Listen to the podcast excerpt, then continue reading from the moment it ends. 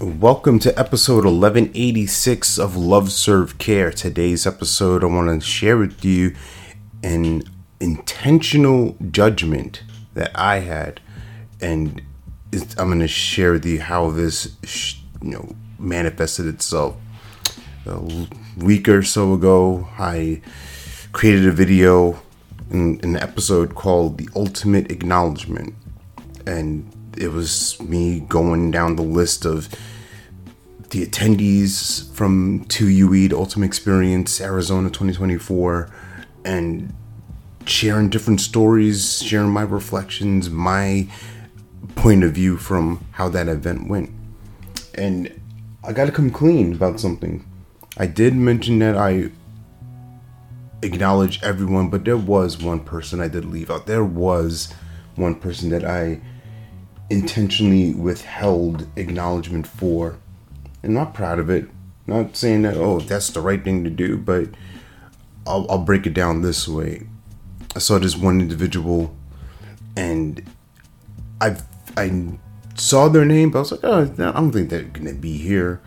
And then sure enough, they're there in the flesh, and I've recognized this person from different YouTube ads. Like I've been annoyed by them. Right? This person talks about fitness and right, they're successful. They're growing their business. There's nothing wrong with that. But I, me internally, holding this story of like, oh, this, this person's a jerk. They're kind of arrogant. They're kind of cocky, right?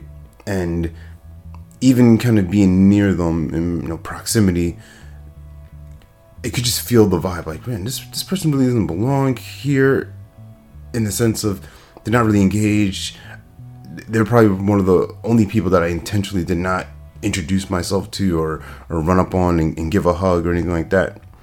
So there's more work for me to do too right? There's more work for me to look at well, where am I judging and, and how is that showing up in my world when I feel judged? Am I am I making that personal? Am I taking that as something more than what it is of an an, an, an action, a situation happens and me internalizing and making it a, a bigger deal.